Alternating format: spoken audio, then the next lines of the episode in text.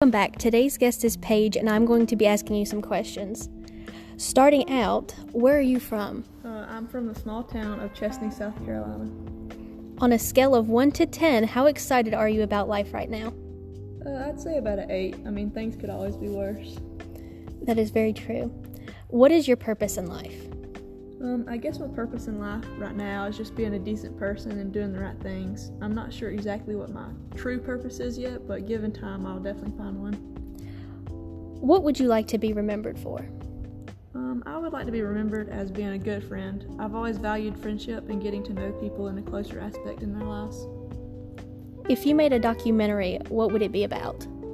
I would love to see a documentary get made about the start of softball and what effect softball had on the world today.